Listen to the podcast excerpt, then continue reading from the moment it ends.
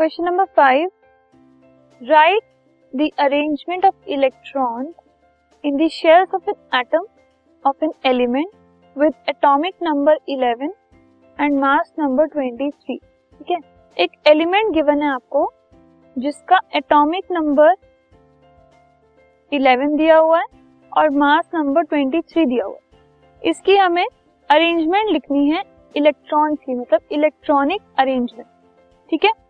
और उसके बाद हमें उसका न्यूक्लियर कॉम्पोजिशन भी बताना है। मतलब उसके न्यूक्लियस में प्रोटॉन्स एंड न्यूट्रॉन्स कितने हैं, ये बताना सबसे पहले उसका एटॉमिक नंबर है 11 तो अगर एटॉमिक नंबर 11 है तो प्रोटॉन्स भी 11 होंगे और अगर प्रोटॉन्स भी 11 है तो इलेक्ट्रॉन्स भी 11 होंगे तो एटॉमिक नंबर 11 प्रोटॉन्स 11 इलेक्ट्रॉन्स भी 11 ठीक है?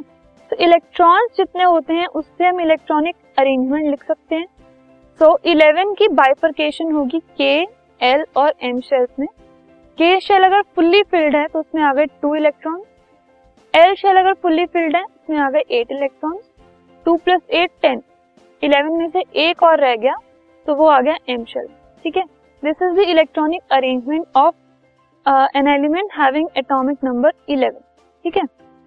अब अगर हमें न्यूक्लियर कॉम्पोजिशन बताना है मतलब हमें ये बताना है कि उसके न्यूक्लियस में कितने कितने सब एटॉमिक पार्टिकल्स तो मास नंबर हमें 23 गिवन है. तो मास नंबर इक्वल होता है प्रोटॉन्स को अगर हम न्यूट्रॉन्स में ऐड कर देते तो नंबर ऑफ़ न्यूट्रॉन्स कितना आ जाएगा?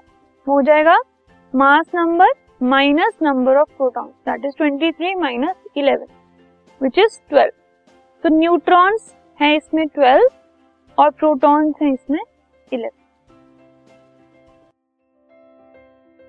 this podcast is brought you by Hubhopper Shiksha Abhiyan अगर आपको ये पॉडकास्ट पसंद आया तो प्लीज़ लाइक शेयर और सब्सक्राइब करें और वीडियो क्लासेस के लिए शिक्षा अभियान के यूट्यूब चैनल पर जाएँ।